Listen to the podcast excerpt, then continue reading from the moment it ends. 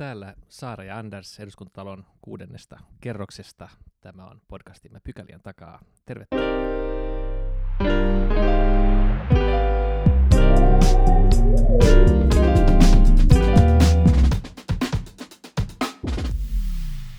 Mennään ensimmäiseen pykälään. Meillä on ollut tässä peräkanaa aika monta aika hektistä politiikan viikkoa ja, ja yksi kohu muuttuu seuraavaksi kohuksi. Nyt viikonloppuna saatiin tietää, että vaalit siirtyvät ja, ja se on tietenkin kohtalaisen dramaattinen juttu. Vai onko sittenkään? Meillä on vieraana tässä Johanna Vuorelma, Tampereen yliopiston tutkijaprofessori. Mitä mieltä sä oot tästä? Onko tämä pragmaattinen ratkaisu käytännön ongelmaan vai, vai kolkutellaanko tästä niin kuin demokratian äärirajoja, demokratian kestävyyttä? No ensimmäisenä pitää korjata titteli, eli tutkijatohtori, ei tutkijaprofessori, mutta, mutta jos mennään tähän varsinaiseen aiheeseen, niin, niin kyllä siinä liikutaan ihan niiden demokratian keskeisten ydinkysymysten äärellä. Tätä voi oikeastaan tarkastella kahdesta eri näkökulmasta, monista muistakin, mutta itse ajattelen, että tässä on kaksi, kaksi keskeistä näkökulmaa. Toinen on se, että, että tässä on kyse nyt näistä politiikan legitimiteetin ja, ja luottamuksen kysymyksistä, eli, eli sellaisista kysymyksistä, jotka liittyy nimenomaan politiikan instituutioihin ja niiden jatkuvuuteen ja niiden kestävyyteen. Ja siitä näkökulmasta niin tällainen hyvin äkkinäinen, spontaani, ennakoimaton vaalien siirto, niin, niin se asettaa nämä poliittiset instituutiot ja tässä tapauksessa vaaliinstituution aika sellaiseen riskialttiiseen asemaan ja, ja sellaiseen asemaan, että, että se avaa sen mahdollisuuden sen politisoimiselle. Ja sellainen tilanne, että meillä epäluottamus alkaisi laajemmin kohdistua nimenomaan siihen vaaliinstituutioon tai muihin politiikan instituutioihin, niin sillä voi olla hyvinkin merkittäviä seurauksia poliittiselle vakaudelle. No sitten se toinen näkökulma voi olla enemmän sellainen aika sen pragmaattinen näkökulma, että kun ollaan tilanteessa, jossa tiedetään, että valmistautuminen näihin pandemia-ajan vaaleihin on jäänyt tekemättä riittävällä tavalla, niin ei jää muuta vaihtoehtoa kuin, kuin siirtää vaalit, jolloin voi ajatella, että se on demokratian kannalta oikea ää, päätös, että et ei ikään kuin kustannuksista huolimatta, niin ei haluta tehdä sit sitä ratkaisevaa päätöstä.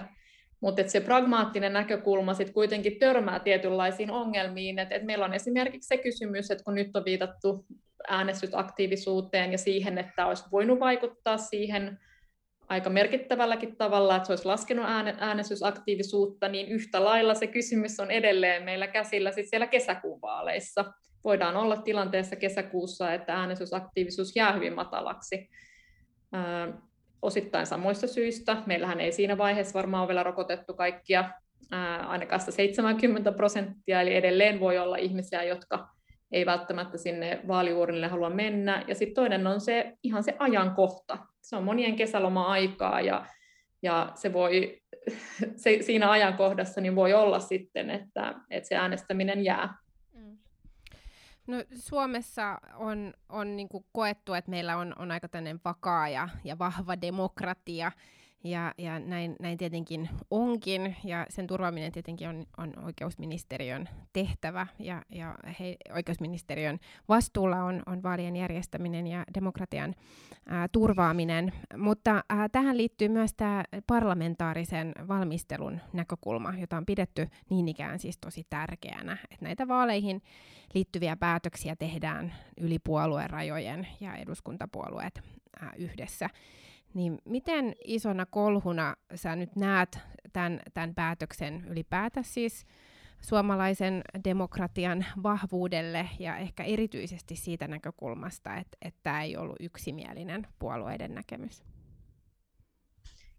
No se arvio olisi hirveän erilainen tässä tilanteessa, jos oltaisiin saatu konsensus aikaan sen vaalien siirron puolesta, että et siinä mielessä se oikeastaan aika paljon niistä ongelmista, mitä tähän liittyy, niin ne, ne kumpuaa nimenomaan siitä, että ei pystytty saamaan sitä, sitä konsensusta, mutta, mutta sitten se sellainen niin kuin tämä parlamentaarinen äm, työskentely, niin se ajautui tässä vähän aika sellaiseen vaikeeseen, ahtaaseen tilanteeseen, että kuitenkin kun päävastuu näistä, ää, näistä järjestelyistä ja, ja osittain myös sellaisista aika poikkeuksellisista järjestelyistä, joita olisi pitänyt tehdä hyvissä ajoin, niin se on kuitenkin ministeriöllä.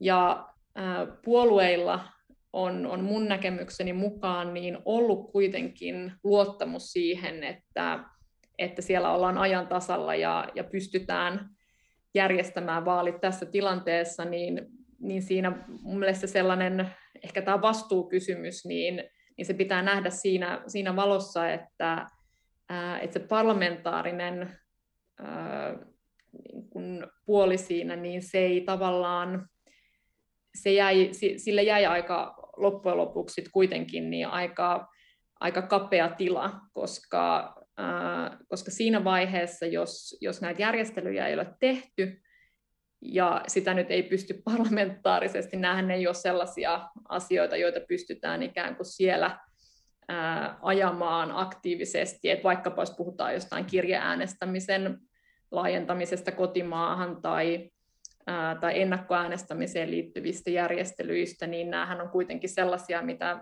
mitkä ei varsinaisesti ole sitä niin kuin parlamentaarista työskentelyä, vaan siellä nimenomaan haetaan sitä, ää, niin kuin niitä suurempia linjoja. Että tota se, se suurin kolhu on, on mun näke, näkemykseni mukaan nimenomaan se, että ei saatu konsensusta tämän, tämän päätöksen taakse, koska silloin, jos, jos olisi saatu, niin sitten se politisoimisen uhka, niin, niin se ei olisi samalla tavalla sitten akuutti kuin, kuin mitä tässä tilanteessa. Ja, ja olihan tämä nähtävissä jo pidemmän aikaa, että, että jos ajaudutaan siihen vaalien siirtoon, niin perussuomalaiset pyrkii tekemään tästä poliittisen kysymyksen ja kohdistamaan epäluottamuksen siihen vaaliinstituutioon, eikä pelkästään sitten tähän niin kuin, vaalikampanjointiin, mikä tietenkin kuuluukin sit siihen vaalien alle.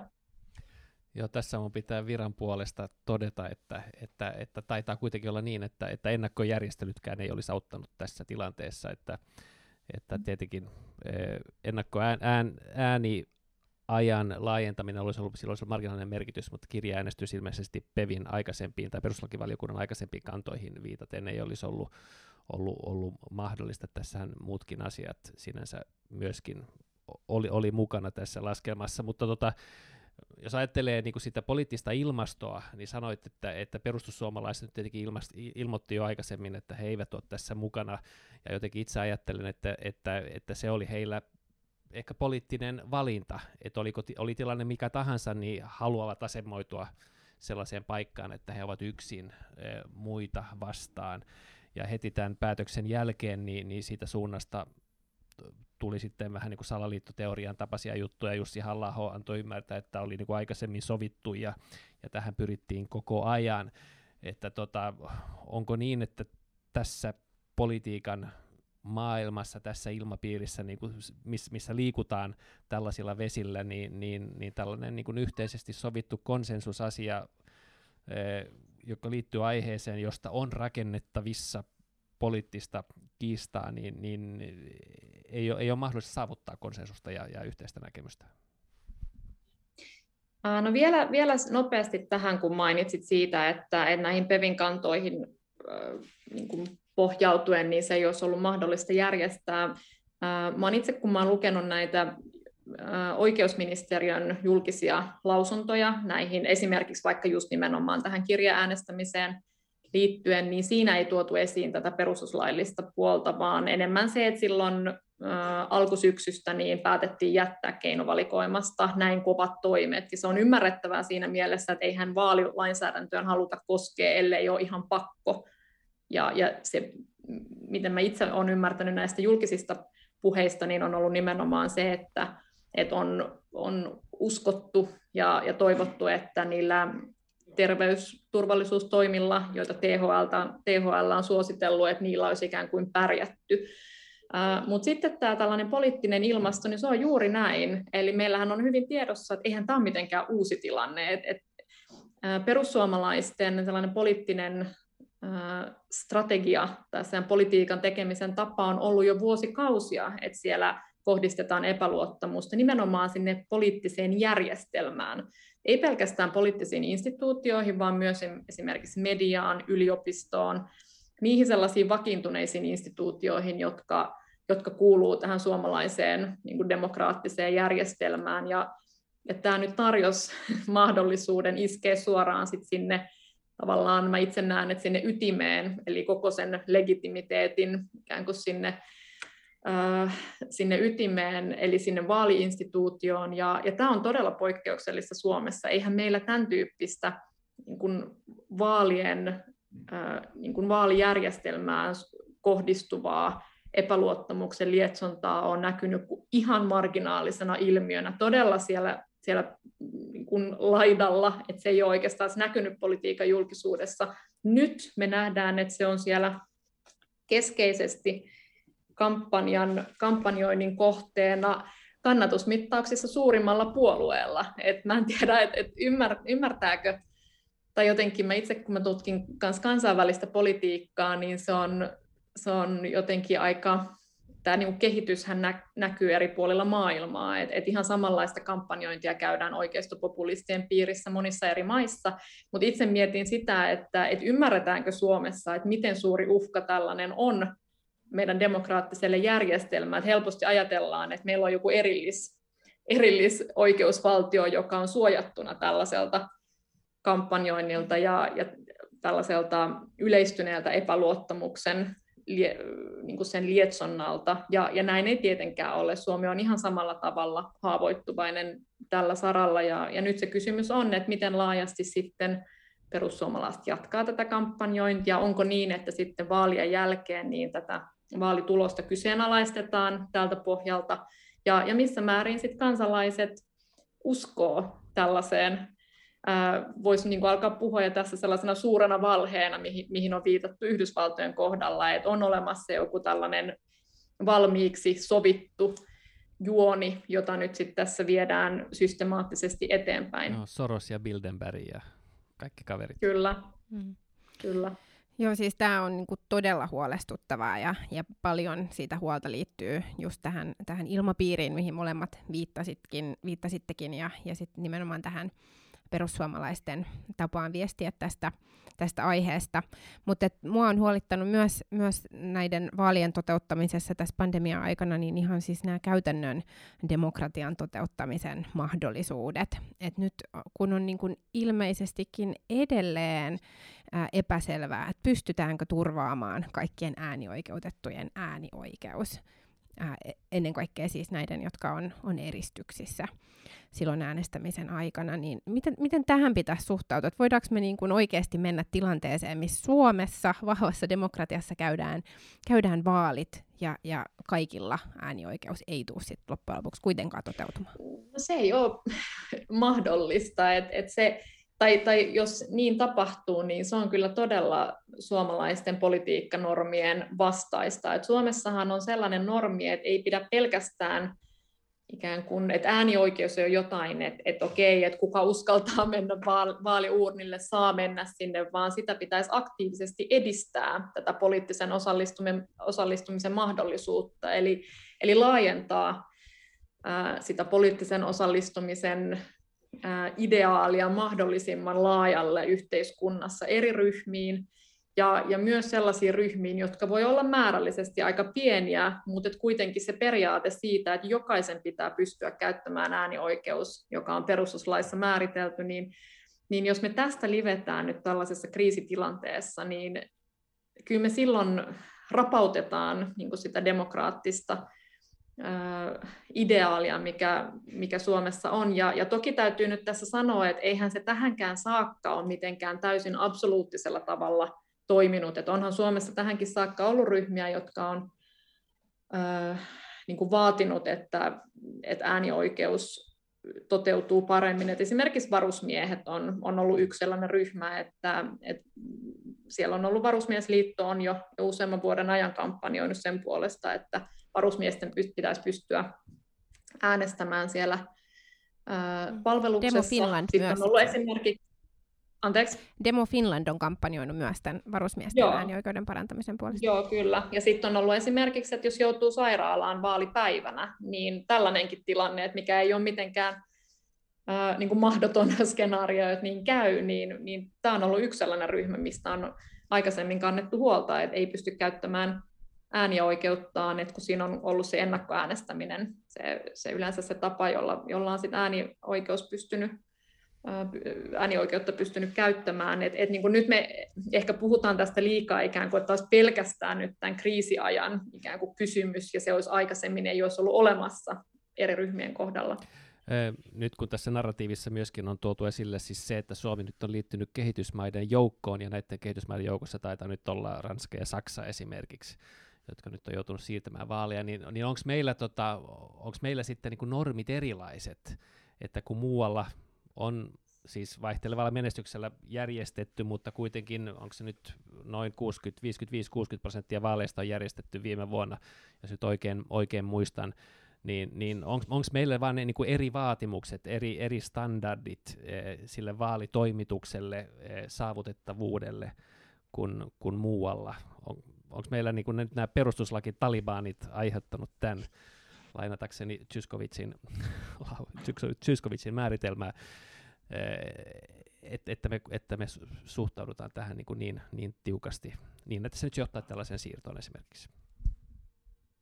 Kyllähän euro, siis suomalaiset äh, normit tulee hyvin vahvasti sieltä eurooppalaisesta äh, käytännöstä. Et, et jos vaikka vertaa Saksaan, missä nyt järjestetään vaalit tänä, ää, tänä keväänä ja myös on tulossa sitten vaalit, vaalit silloin syksyllä, niin siellä esimerkiksi on otettu tämä kirjeäänestäminen käyttöön. Ja, ää, ja se, se niin kuin ajatus, että, että Suomessa jotenkin erityisen tiukasti tulkittaisi tätä, niin, niin se ei mun mielestä ole, ole jotenkin se selitys sille, että, että minkä takia tähän päädyttiin. Että, että kyllä se, jos katsoo niitä maita, joissa on jouduttu siirtämään vaaleja Euroopassa, niin ne on aika lailla painottunut sinne, sinne tota pandemian sinne alkupäähän viime vuoden puolelle. Ja, ja sitten eri maissa niin on, on vähän eri aktiivisuudella sitten edistetty lainsäädäntöuudistuksia tai sitten ihan käytännön toimia, että on varmistettu, että, että, että ne pystytään ne vaalit järjestämään. Mutta mä luulen, että Suomen kohdalla niin tässä on ollut, ollut oikeastaan koko tämän vuoden ajan, ja jos kuuntelin sitä keskustelua viime vuoden siinä ehkä puolivälissä, niin oli tunnistettavissa sellainen kansallisen ekseptionalismin sellainen jotenkin uskomus, että ajateltiin jotenkin, että kyllä Suomi pärjää tässä nyt erityisen hyvin, jopa parhaiten kaikista, ja meillä on varautuminen huippuluokkaa, ja, ja kyllä me, me tämäkin hoidetaan, hoidetaan paremmin kuin monet monet muut maat, ja tätä on ollut kyllä muissakin maissa, että olihan Ruotsissakin oli tätä kansallisen ekseptionalismin uskomusta silloin alkuvaiheessa, ei ole kyllä enää, enää nyt, nyt vuotta myöhemmin, niin, niin se on voinut vaikuttaa sit siihen, että on ajateltu, että, että ei se 2021 vuosi, niin, niin siinä vaiheessa ollaan jo sitten äh, eri tilanteessa ja, ja jotenkin se sellainen skenaario, mikä on ollut koko ajan ihan realistinen, että äh, jos ajatellaan riskiryhmiä, ja, ja heidän liikkumistaan, niin eihän monet riskiryhmä, riskiryhmään kuuluvat ole siis viime kevään jälkeen juurikaan liikkunut missään. Eli, eli sehän oli jo lähtökohtaisesti sellainen tilanne, mikä olisi pitänyt ottaa sit silloin huomioon, että okei, vuoden päästä todennäköisesti rokotteita meillä ei ole vielä. Jos olisi, mikä näytti silloin hyvin epätodennäköiseltä, niin se on vasta pieni osa, mikä on, mikä on rokotettu, jolloin sitten ne hyvin poikkeukselliset kovat toimet olisi pitänyt olla ikään kuin siinä repertuaarissa ihan, ihan alusta saakka. Mutta sitten totta kai, jos vaikka katsotaan sitä Yhdysvaltojen vaalijärjestelmää, ja mielestäni on ollut vähän ehkä hassu vertaus, että kyllähän sielläkin järjestettiin vaalit, presidentinvaalit, niin se taas on niin erilainen vaalijärjestelmä kuin Suomi, niin sitä ei voi oikein edes verrata, ja, ja näyttää siltä, että siellä on kyllä ollut aika paljon niitä tartuntaketjuja, joita on lähtenyt liikkeelle sit myös sieltä, ää, sieltä vaali, se, niin kun, sieltä paikoilta, ja, ja kun katsoo kuvastoa, miten oli siis pitkiä, jopa kilometrien mittaisia jonoja, joissa oltiin tuntikausia jonottamassa, niin sehän on ihan selvää, että eihän se ole pandemian kannalta terveysturvallinen vaihtoehto, että se ei ole missään nimessä sellainen vertauskohta, mitä voisi käyttää ikään kuin perustelemaan sitä, että kyllä Suomessakin olisi pitänyt järjestää. Mm. Joo, siis mä näen myös niin todella vahvasti, että tämä oli nimenomaan niin ennakointikysymys isolta osalta, ja, ja tavallaan niin ymmärtää, että kyllähän niin kansalaisilla on ihan ymmärrettävästi voinut olla sellainen mielikuva, että, että kyllähän Suomessa nämä asiat hoidetaan ja kyllähän niin kuin tähän suomalaiseen järjestämiseen voi, voi luottaa ja, ja siihen kun oikeusministeriö sanoo, että, että kyllä tautitilanteesta riippumatta vaalit kyllä järjestetään ajallaan ja, ja siihen valmistaudutaan huolella ja näin. Uh, mutta sitten taas, jos ajatellaan just sitä vastuuta, niin, niin kun puhuit tästä ää, äänestysoikeuden ja, ja osallistumisoikeuden niin kun, toteutumisesta ja, ja myös sen seurannasta ja kehittämisestä, niin se on nimenomaan oikeusministeriön vastuulla. Ja, ja sitten ikään kuin yhtäkkiä todetaankin, että, että ei me itse asiassa voidakaan taata, taata tätä meidän vastuulla ollutta, ollutta asiaa. Ja se on, se on ehkä tällainen niin kuin vähän myös periaatteellinen kysymys siitä, että, että miten tämä vastuu on, on käytännössä sitten toteutunut sen, sen seurannan ja, ja tämän ennakoinnin osalta. Nythän me ollaan varmaan siis huomenna ää, perjantaina tämän asian osalta ää, viisaampia, koska ministeri kertoi tänään, että huomenna on, on tarkoitus tuoda eduskuntaan tämä vaalien siirtoon liittyvä esitys. Ja, ja ihan tarkkaan ei tiedetä, että mitä siihen kuuluu, mutta tänään on vielä uutisoitu muun muassa, että siinä paketissa ei olisi ratkaisuja näiden eristyksissä olevien äänestämisen takaamiseksi, mikä on mun mielestä demokratian näkökulmasta hyvin huolestuttava ennakkotieto, mutta huomenna se sitten nähdään. Osaksi Johanna sanoo, että mitä kaikkia niin lainsäädäntöjä tämä siirto loppujen lopuksi koskee. Tai aika vähän on puhuttu esimerkiksi siitä, että minkälaisia vaikutuksia ää, pitäisi huomioida esimerkiksi vaalirahoitu, va- vaalirahoituksen osalta ja siihen liittyvään lai- lainsäädäntöön sitä koskien.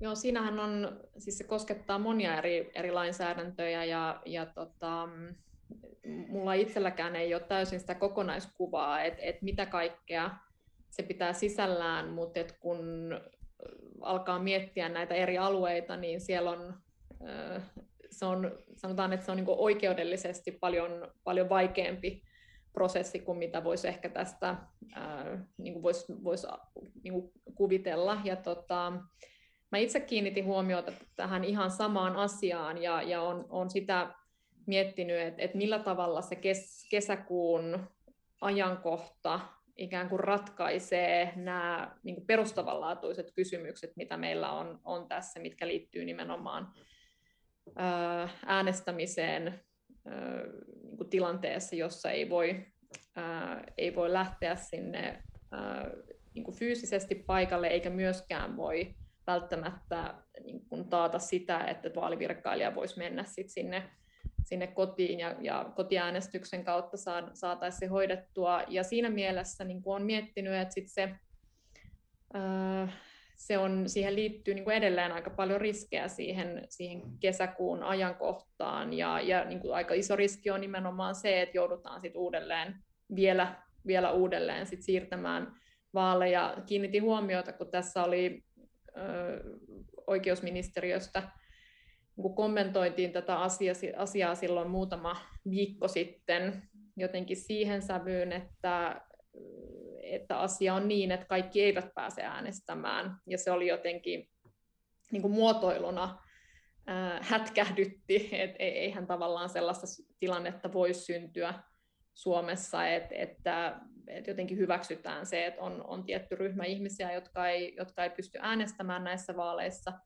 että tässä on vielä ratkaisematta nyt, nyt että tämä tota, eristyksissä olevien äänestäminen. Ja, ja toki myös sit se iso kysymys siitä, että äh, et, et onko, onko meillä tarpeeksi tai onko ministeriössä tällä hetkellä tarpeeksi tietoa eri ryhmien olosuhteista, että onko, on, onko meillä jotain sellaisia ryhmiä tällä hetkellä, jotka on vähän katveessa, että ei olla tunnistettu, että tämänkin tyyppinen asia vaikuttaa siihen, että ei välttämättä pysty tai uskalla mennä sinne, ää, sinne niin kuin äänestyspaikalle, koska, koska tämä tartuntavaara on, on olemassa, koska se, se tota, jotenkin se niin kuin julkisuus helposti keskittyy näihin vain, vain näihin niin kuin ilmeisiin ryhmiin.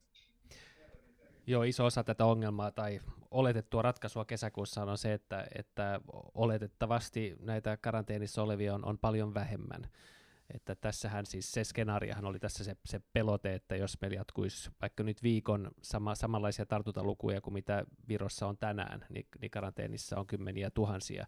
Ja silloin jo se niin kotiäänestyksen kapasiteetti ei millään riitä. Mutta jos meillä siinä vaiheessa sitten kesäkuussa on on, on pari miljoonaa rokotettuna, niin, niin, niin sen myötä automaattisesti tartuntaluvut on niin pienet, että, että, että kapasiteettien, niin olemassa olevan kapasiteettien kanssa, kanssa voidaan jollain tavalla elää, että se kai siinä on, on ollut niin osa tai on, on osa sitä ja ajatusta. Val, valvirkailijoiden rokottaminen, mikä on tietenkin ollut yksi sellainen, mitä on ollut tässä työkalupakissa, ää, niin yksi mahdollinen tällainen keino, ja, ja tuota, mikä olisi tietenkin se olisi voinut olla, siis sen olisi voinut ottaa huomioon silloin, kun laadittiin näitä, ää, tätä järjestystä, että et missä, missä järjestyksessä rokotetaan, niin, niin se olisi ollut yksi mahdollisuus ottaa se siinä huomioon, mutta mä luulen, että yksi sellainen riski, mitä siihen liittyy, on se, että tavallaan sitä kautta olisi sitten jotenkin saanut ikään kuin tällaisen vähän niin kuin etuajo-oikeuden sit näihin rokotteisiin, mikä sitten olisi voinut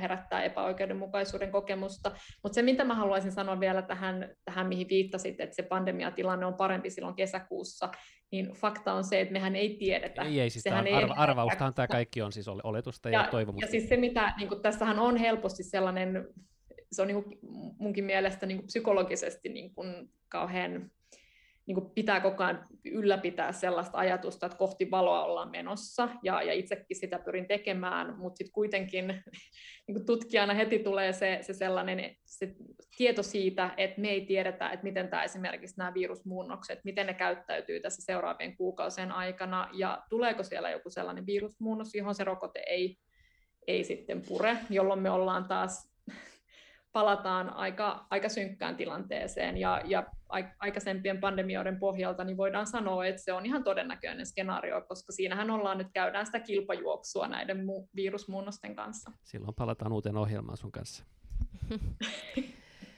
Joo, me, me jäädään Andersin kanssa toiveikkaina, mutta jännittyneinä ja, ja aavistuksen huolestuneina odottamaan, mitä, mitä tulevan pitää ja miten vaalien lopulta käy. Mutta sitä odotellessa oikein paljon kiitoksia Johanna Vuorenmaa, että tulit meidän vieraksi. Kiitos. Kiitos.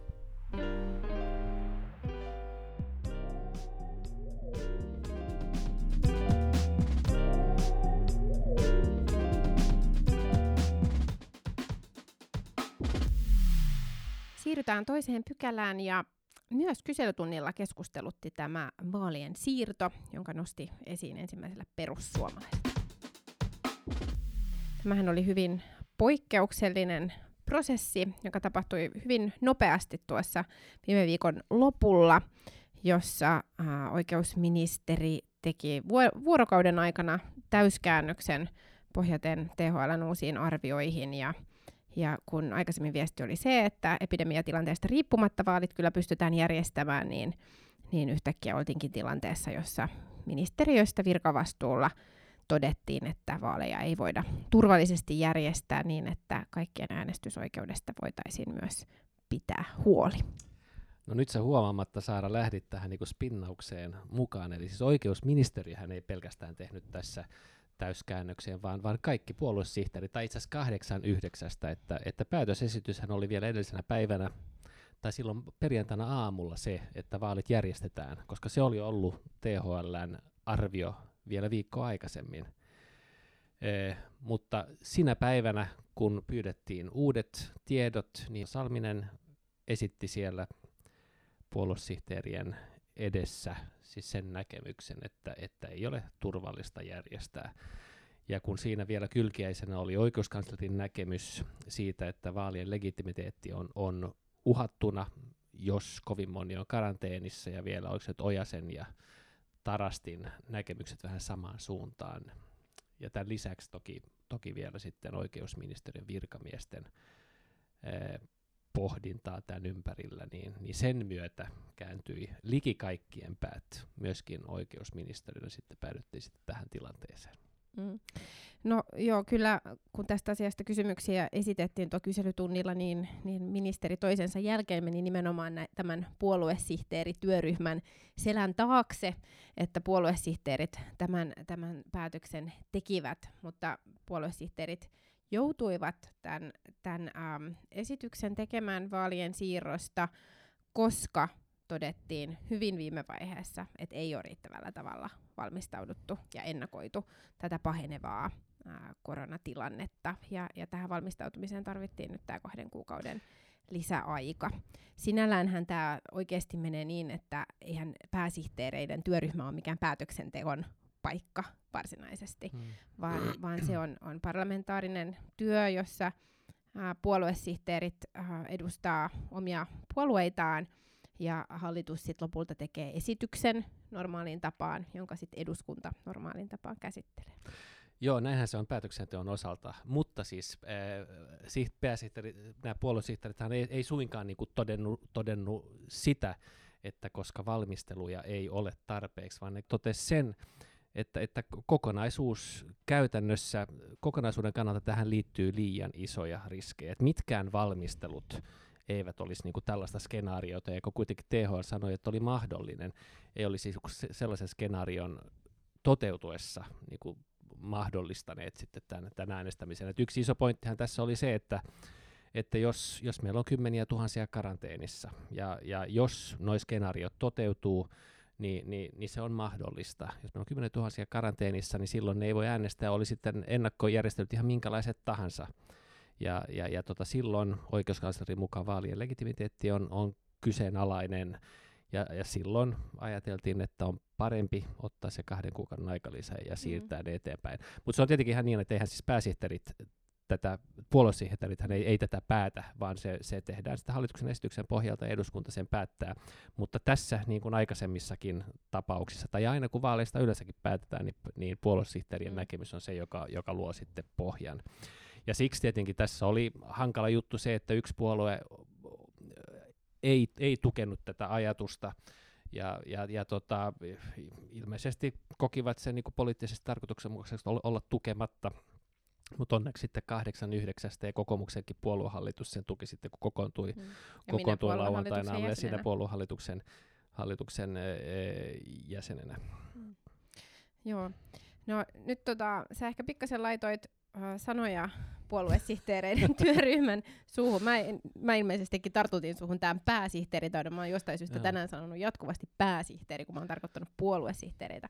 Mutta siis puoluesihteereiden työryhmässä ja, ja ainakin siis kokoomuksen puoluesihteeri Kristiina Kokko kommentoi tätä siirtoa niin, että ää, puoluesihteerityöryhmässä on ää, syksystä asti tuotu esiin vaihtoehtoja, joilla vaalien turvallisuutta voitaisiin lisätä ja varautua vaalien toimittamiseen pandemian pahentuessa, mutta ministeriö ei ole näihin puoluesihteerityöryhmän esitykseen tarttunut, ja tästä näkökulmasta tuntuu mun mielestä kyllä niin kuin epäreilulta, että ministeri toisensa jälkeen, pääministeri ja oikeusministeri menee tämän puoluesihteerityöryhmän selän taakse, että puoluesihteerit tekivät tämän päätöksen, vaikka puoluesihteerit nimenomaan on, on edellyttänyt ja esittänyt ja, ja vaatinutkin ää, ennakoivia toimia jo, jo syksystä asti.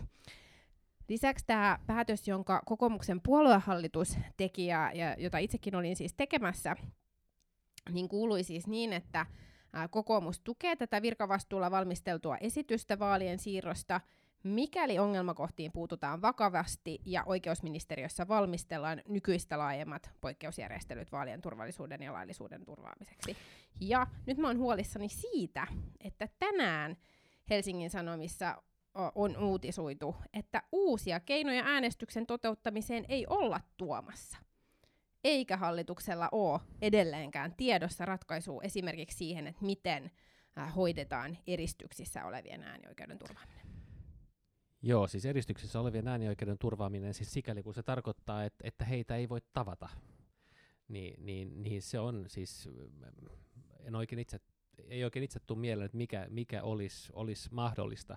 Siis se, mikä tässä ehkä kannattaa huomata, huomata että, että tässä on niin kuin haluttu ratkaisuja, mutta sinänsä niin kuin ratkaisuja ei ole esitetty. Et yksi asia, joka tässä nyt on sinänsä tunnistettu, on se, että, että nyt kesän, kesän vaaleja ajatellen, niin silloin tätä ennakkoäänestys aikataulua tullaan pidentämään.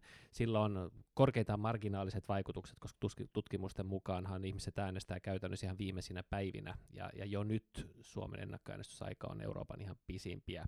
Mutta se on niin kuin pieni, tietenkin pieni hivutus ehkä parempaan suuntaan, mutta tämän lisäksi, kun on puhuttu vaikka nyt sitten sähköisestä äänestämisestä tai kirjaäänestämisestä, niin nehän on todettu ellei nyt mahdottomiksi, niin, niin äärimmäisen haasteellisiksi kaikkien puolueiden suulla jo aikaisemmin, mukaan lukien perustuslakivaliokunta. Mm. No kun sanot, että äh, ratkaisuja ei ole esitetty, vaan, vaan on niin pyydetty kiinnittämään täh- tähän huomiota, niin itse asiassa siis kokoomus on nimenomaan täällä puoluesihteerityöryhmässä esittänyt muun muassa seuraavia asioita siis selvitettäväksi, että ministeriö edistäisi ja katsoisi, ää, onko näitä mahdollisuus ää, toteuttaa ja, ja olisiko niistä apua.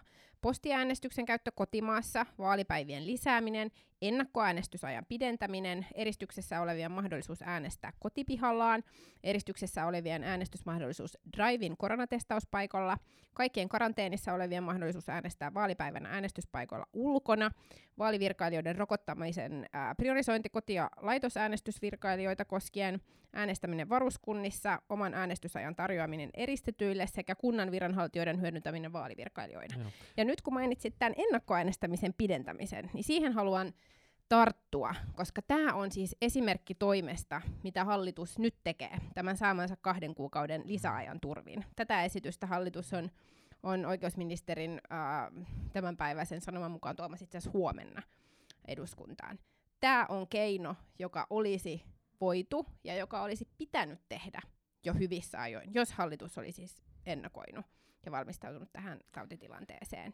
Ja ennen kuin sanot mitään, niin mainitsen vielä sen, että oikeusministeri itse myönsi tänään kyselytunnilla, että tässä on tapahtunut virhe tämä olisi pitänyt ennakoida ja toteuttaa etukäteen. Joo, Joo siis hän myönsi sen itse, ja, ja tota, se olisi tietenkin pitänyt tehdä, mutta ei pidä ajatella, että sillä olisi ollut isoa merkitystä. Ei, ei. Vaan se, se olisi ollut niin kuin margin, marginaalinen parannus, joka ei sinänsä niin kuin tätä päätöstä varmaan olisi muuttanut, muut, muuttanut suuntaan tai toiseen. E, postiäänestys, sen perustuslakivaliokunta on todennut ongelmalliseksi, ja sit, siksi se ei varmaan olisi tullut, tullut kyseeseen nytkään. E, kotiäänestys olisi, olisi vaatinut siis sikäli, kun tämä skenaario, joka nyt oli pahimmillaan oli 11 000 päivässä, se toteutui. Se tarkoittaa, että niitä on kymmeniä tuhansia, joita, jo, jo, joiden luo, kotona pitää, pitää käydä sitten jo, jollain tavalla hoitamassa tai ja sekin, sekin käytännössä olisi ollut äh, mahdotonta, että vaikka on mikä tilanne. Mutta siis oleellisempaa ehkä on sitten kuitenkin se psykologinen vaikutus, että jos meillä on laukkaava epidemia siinä tilanteessa, niin vaikka olisi mitkä järjestelyt, niin ihmiset pelkää, eh, vaalivirkailijat pelkää, ihmiset jää kotiin, ihmiset ei äänestä. Ja, ja sehän on minusta tässä niin kuin käytännössä se pointti, että, että silloin vaaliin liittyy niin paljon epävarmuutta, että tulos ei, ei sitten reflektoi kansakunnan tahtoa. Ja siksikin, vaikka, vaikka mua otti suunnattomasti päähän lauantaina, kun mä kuulin tämän, niin, niin siksikin minusta oli kuitenkin ihan oikein ja, ja vastuullista että ne siirrettiin. No salissa perussuomalaiset tarttui esimerkiksi tähän, että miksi listat, jotka meni kiinni, miksi ne on vähän niin kuin puoli auki nyt sitten tästä eteenpäin, ja, ja mun mielestä se on ihan itsestään selvää, että sen pitää olla näin. Että tämän ja vaalipäivän, va- mennessä, tai kun vaalipäivä nyt siirtyy kahdella kuukaudella, niin, niin kyllähän siinä, siinä niin kuin kahden kuukauden edestä vuosikertaa tulee äänestysikään. Eli, eli noin 7-8 tuhatta ihmistä, jos nyt nopeasti päässä, niin Oliko peräti lasken. teidän perheessäkin yksi? No itse asiassa meidänkin perheessä yksi, ja itse asiassa sa, sa, sa nähdä, sä yhden äänen niin, niin, tai lähinnä se, että lähtisikö hän ehdo, ehdolle. Aivan, aivan. mutta, tota, mutta, mutta joo, eli mun on ihan itsestään selvää, että eihän meillä voi olla sellaista järjestelmää, jossa käytännössä tällaisen niin kuin, politiikan takia kiellettäisiin ehdokkuus ihmisiltä, jotka vois olla ehdolla. Ja silloin pitäisi käytännössä myöskin kieltää äänioikeus, koska näähän kulkee käsi kädessä. Että mä en, niin kuin, mä en ymmärrä ollenkaan tätä logiikkaa, mutta, mutta harvemmin mä nyt ymmärrän, perus, ymmärrän perussuomalaisten logiikkaa muutenkaan. Mm. Täytyy nyt tehdä todellakin selväksi se, että, että itse myös siis kannatin tätä vaalien siirtoa tässä tilanteessa. Olin sitä, sitä myös omalta osaltani siellä puoluehallituksessa päättämässä. Ja mun, mun pointti, kun olen siis niin kun itselleni ehkä poikkeuksellisen kovasanaisesti kritisoinut tätä tilannetta, niin mun pointti ei ole niinkään siinä, että, että vaikka me oltaisiin tehty kaikki nämä toimet, niin olisi, olisiko vaalien siirto voitu välttää. Mä luulen, että, että olisi voitukin, koska pahemmissakin tautotilanteissa on, on Euroopassa pystytty vaaleja ihan turvallisesti järjestämään. Mutta se pointti on siinä, että oikeusministeriö ei toteuttanut vastuutaan, kun se ei pyrkinyt siihen, että vaalit järjestetään suunnitellusti. Se ei ennakoinut sitä, että tautitilanne saattaa olla heikompi tässä kohtaa ja, ja tehnyt ennakoivia toimia, jotta vaaleja ei jouduttaisi siirtämään. Nyt ikään kuin jouduttiin tilanteeseen, jossa tarvittavia toimia ei ole tehty, ja sitten ää, just, ennak- just ää, ehdokasasettelun päättymisen alla todettiin, että et oho, et ei meillä nyt riitäkään aika siihen, että me saataisiin riittävät toimet tehtyä.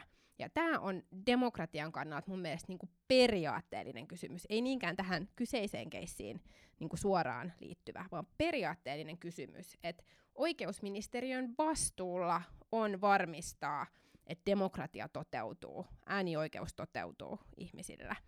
Joo, siis tässä kannattaa muistaa, että, että kunnathan hoitaa sinänsä äänestyskäytännöt ja kunnat oli saanut ohjeistuksia ja tässä pitkässä keskustelussa, keskustelussa ollaan kahdestaan nyt onnistuttu eh, paikantamaan yksi toimi, joka oli tämän ennakkoäänestys ajan pidentäminen, jolla käytännössä ei ole juuri mitään merkitystä.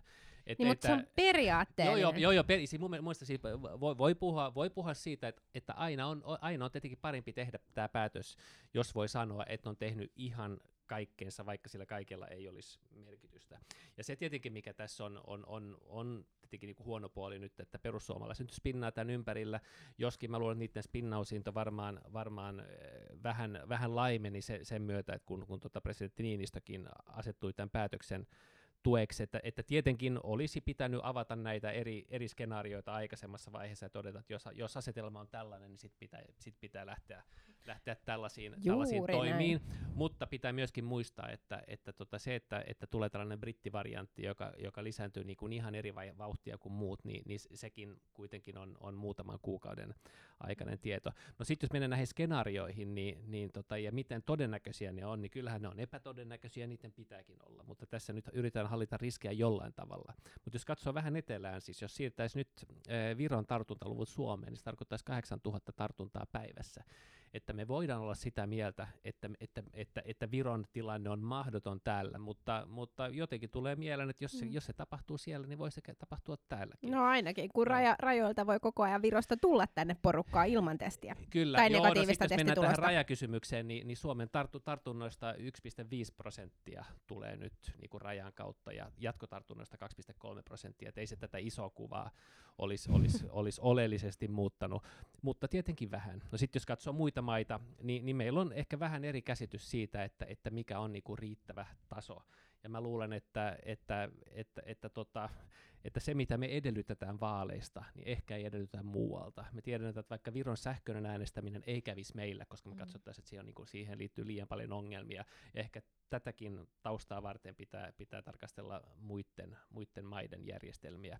Postiäänestys, josta jokainen suomalainen oli suunnaton ekspertti tuossa USA-vaalien alla, niin sehän nyt ei esimerkiksi Suomessa käy, mutta tota, Joo, eli me ollaan, me ollaan niin aika rigidejä ja tiukkoja näissä mm. kysymyksissä. Mun, mun niin kun tätä jär, järkytystä tähän tilanteeseen varmaan siivitti tämä mun tulevaisuuden tutkimuksen tausta, koska koko tässä koronatilanteessa mua on häirinnyt vähän se, että, että tästä koronakriisistä on puhuttu ikään kuin tällaisena mustana joutsenena, joka yllätti kaikkia, kukaan ei olisi voinut valmistautua. Ja tulevaisuuden tutkimuksessa globaali pandemia on niin kuin aivan perus kauraa, siis perusskenaario missä tahansa harjoituksessa, mitä tehdään, tai, tai tämmöinen niin kuin paahtoleipäesimerkki jostakin, jostakin tota niin, niin, ää, tulevaisuuteen vaikuttavasta asiasta, ei, ei ollenkaan mikään musta joutsen. Ja nyt kun tämä koronapandemia, joka, joka niin kuin ei pitäisi olla yllättävä kriisi, mistä WHOkin oli varoittanut, varoittanut jo hyvissä ajoin, niin on ollut meidän keskuudessa jo aika pitkään, niin tässä tilanteessa oikeusministeriö ei ole tehnyt sitä ennakointityötä niin kuin mahdollistaakseen sen, sen omalla vastuulla olevan ää, vaalien toteutumisen.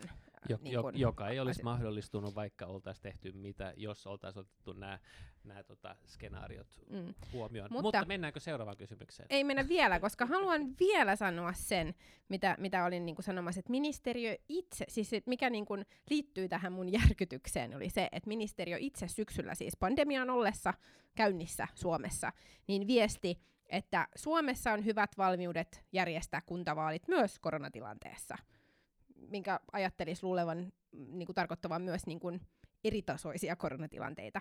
Ja että ministeriön tavoitteena on varmistaa turvallinen äänestäminen kaikille epidemiatilanteesta riippumatta.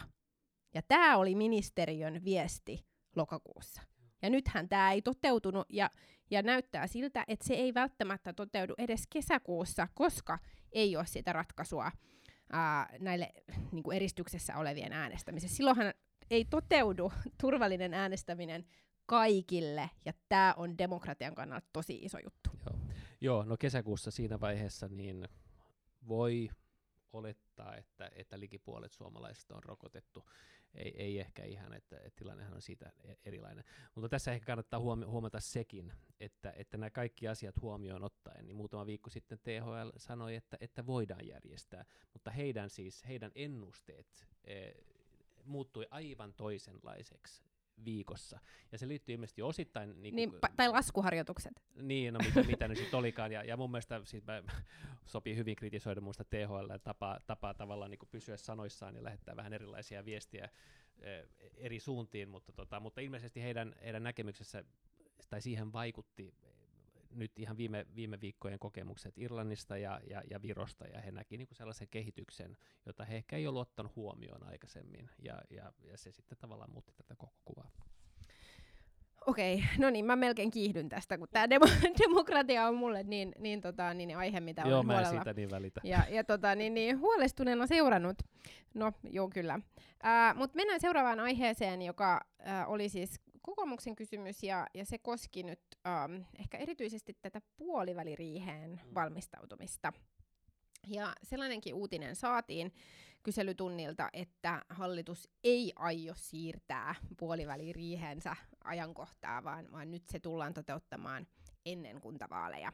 Hallitushan siirsi sitä alun perin kuntavaalien jälkeiseen aikaan, jotta ei joutuisi, joutuisi tekemään niitä niin, ikäviä siis tämä on, päätöksiä. Sun tulkinta. Tämä on sun tulkinta. No tätä on ehkä, ehkä niin kuin yleisesti tulkittu ja, ja myös ää, nykyiset hallituspuolueet edellisiä hallituksia tästä samasta no. toiminnasta kritisoinut, mutta joka tapauksessa niin, niin se on nyt hyvä uutinen, että hallitus toteuttaa ää, sovitulla aikataululla puoliväliriihessä. Joo. Joo, mä muistan, että e, kansanedustajakollegasi Timo Heinonen taisi sanoa, että hallituksen pitää hävetä sitä, että ne oli vaalien jälkeen. Mä en tiedä, onko se nyt sitten, onko se nyt kiittänyt sitä äänekkäästi, että, että, että nyt ne pysyy paikallaan. Joo, siis sehän on tietenkin haastava, haastava paketti ja, ja, ja pitää tietenkin toivoa, ettei vaalien läheisyys sitten vaikuta tota, riihen päätöksiin, koska siinähän pitää päättää aika, aika moisesta paketista pitäisi ainakin saada hyvin iso osa siitä vajasta 50 työllisyyspäätöksestä aikaiseksi, jota, jota, johon hallitus on, on, on sitoutunut ja, ja ottaa huomioon aikaisemmat laskuharjoitukset, niin ei se nyt ihan helppoa tule olemaan. Niin, on se hel- helpompaa, jos käyttää niitä, niitä laskumenetelmiä, mitä, mitä tuota hallitus, on, hallitus on käyttänyt hyvin, hyvin epäloogisesti ja mitä on kyllä kritisoitu.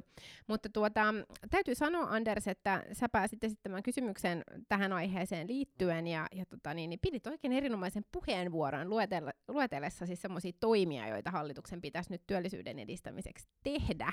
Niin näitä, näitäkö me tullaan nyt kuulemaan sitten hallitukselta? No siis näitä, näitähän RKP ajaa, että se on RKPn tavoite, ja, ja se nyt ei varmaan, varmaan sinänsä niin kuin uusi juttu, että on ollut meidän ohjelmissa pitkään, mutta se mikä oli mun kysymys oli se, että, tota, että kun nyt puhutaan tästä saatavuusharkinnasta ja sen, sen poistamisesta, niin sehän on osalle hallitusta punainen vaate, ja, ja demarit ja vasemmistoliitto ei sitä halua, ei sitten millään, niin, niin mun mielestä mä ehdotin sitä, että siihen voisi lähestyä niin kuin vaikka kokeilun kautta. Että, että kun tämä nyt on meitä jakava asia, niin tehdään alueellinen kokeilu ja katsotaan, miten se toimii siellä. Ja alueeksi ehdotin Pohjanmaata, jossa on niin paljon vierastyövoimaa ja joka niin kuin kärsi tässä koronan aikana sikäli kohtalaisen paljon, että, että nimenomaan vierasperäisen työvoiman saatavuus oli, oli niin kuin haasteellista Suomessa, niin ehdotin kokeilua sinne, mikä mun mielestä olisi, olisi niin kuin ihan loistava ajatus tietenkin. No ministeri Haatainen, hän, hän, tiety, hän ei suhtautunut tähän ihan niin kuin samalla innokkuudella kuin minä ja nosti esille esimerkiksi sen, että tähän liittyisi perustuslakiongelmaa, mitä mä en itse kyllä niin kuin ihan noin vaan sulata, koska tota, mikäli tässä on perustuslakiongelma, että eri alueilla saatavuusharkintaa käsitellään eri tavalla, niin silloinhan saatavuusharkinnassa pitää jo nyt olla tasavertaisuus- ja perustuslakiongelma, koska nythän aloja käsitellään eri lailla. Hmm. Joo, se oli mun mielestä ihan kiinnostava ää, kysymys kyllä ja, ja ehdotus, mutta tuota, ministeri tosiaan ei, ei aiheesta nyt tuntunut ihan hirveästi innostuvan. Ää, toinen teema, ja mitä olisin varmaan itse kysynyt, jos, jos olisin puheenvuoroa saanut, niin, niin liittyy tähän paikalliseen sopimiseen. Ja nythän tämä oli ajankohtainen, kun valtiovarainministeriössä julkaistiin ihan vasta tällainen raportti, jossa eriteltiin seikkaperäisesti, miten ää, niin kuin Suomen työmarkkinoiden tehokkuutta voitaisiin parantaa paikallista sopimista lisäämällä. Ja äh, tämä oli siis hyvä niin, niin työllisyyden lisäämisen kannalta, mikä on hallituksen tavoite, mutta myös, myös työn tuottavuuden näkökulmasta. Mutta tämä paikallinen sopiminen ei tunnu nyt ottavan tulta alleen. Siinähän on, on työryhmä istunut ja, ja tota, ei, ei taida sieltä suunnasta tulla mitään. Niin luuletko sä, että hallitus pystyisi mm. paikallista sopimista kuitenkin edistämään? Joo, nyt työ, työryhmä sai, ei, ei mitenkään käy kauhean ehkä yllättäen, sai lisäaikaa 12.4. asti. Ja, ja kyllä mä sen tulkitsen niin, että ellei työryhmä tee päätöksiä, niin hallituksen pitää tehdä ne päätökset, koska hallitus on kuitenkin hallitusohjelmassaan sitoutunut siihen, että edistetään paikallista sopimista. Siinä on sinänsä sellaisen lau- sellainen lause, että työehtosopimusten puitteissa, jonka voi tulkita eri lailla. No mä tulkitsen sen niin, että koska paikallinen sopimi- sopimisen haaste käytännössä nyt on järjestäytymi- järjestäytymättömissä yrityksissä, jotka sitovat, joita sitovat työehtosopimukset, mutta heille ei nämä, nämä, nämä joustot ole mahdollisia. Niin, niin jos nyt joustot mahdollistetaan heille, niin kyllähän se yhtä lailla silloin tapahtuu työehtosopimusten puitteissa ja, ja pitäisi silloin täyttää nämä, nämä hallitusohjelman kirjaukset, mutta voi olla, että tästä syntyy erimielis- erimielisyyttä. Mm. Pihvihän siinä on osittain se, että kuka edustaa mm. työntekijöitä yrityksissä. Kyllä, ja tämä on, on sinällään tuttu debatti.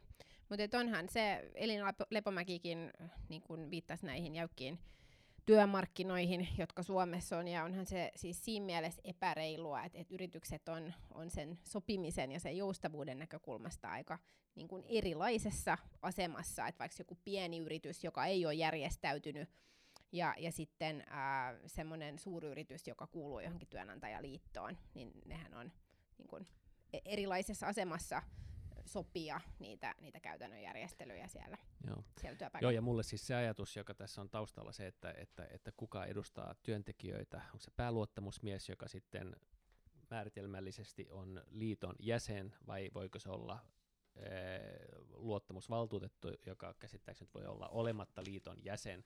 Ja käytännössä tarkoittaa, että joko valitaan henkilö kaikkien joukosta, eli valtuutettu, tai vaan heidän joukosta, jotka on liiton jäseniä niin ajatus siitä, että sitä niin kuin valittujen joukkoa voitaisiin rajata, niin on mun mielestä jotenkin demokratialle vieras, mutta se liittyy ehkä vähän sitten tähän, tähän niin kuin valtapolitiikkaan työmarkkinoille, ja, ja on siksi, siksi nyt sitten niin. työntekijäjärjestö. Niin. Taitaa olla ihan, ihan sen kysymyksen Joo. ytimessä nimenomaan tähän, tähän valtaan ja päätöksentekoon liittyen. Mutta hei, yksi asia vielä, minkä uh, voisi ottaa tähän liittyen tähän talouskeskusteluun kyselytunnilla, niin se oli tämä maakuntavero. Niin.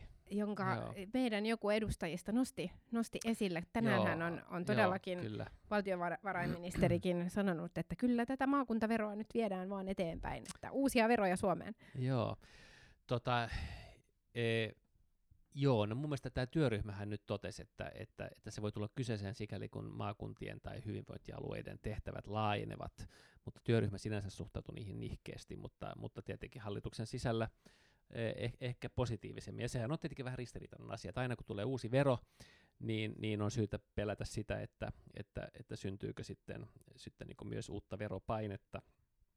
Mutta toisaalta maakuntaveron osalta, jos ajattelee nyt sitten maakun, maakuntavaltuutettujen tai hyvinvointialueen valtuutettujen asemaa, niin, niin heidän näkökulmastahan tämä vero olisi, olisi sikäli järkevää, että silloin niin syntyisi, syntyisi tavallaan suora kytkös niin kuin verotuksen kautta siihen, siihen talouteen ja sen kautta myöskin lisääntyvää vastuuta ja, ja, ja parempia kannustimia myöskin pitää talous kurissa.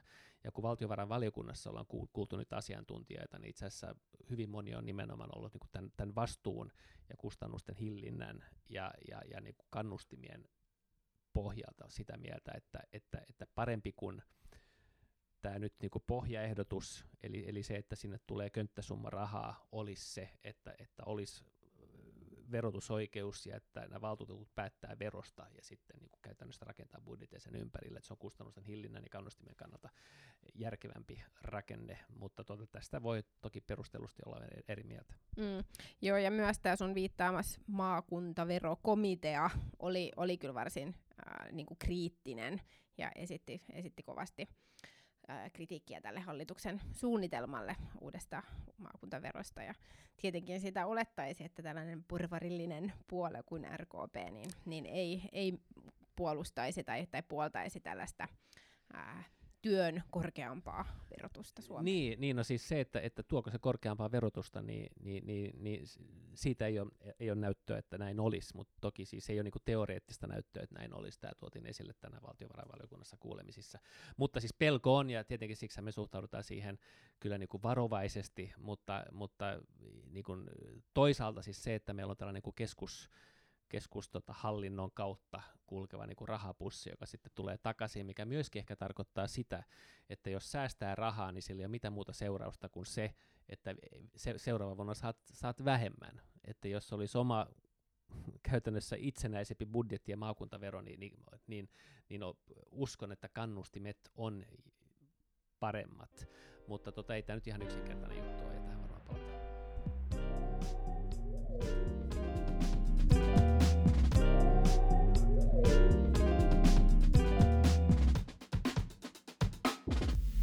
Vi går till paragraf 3.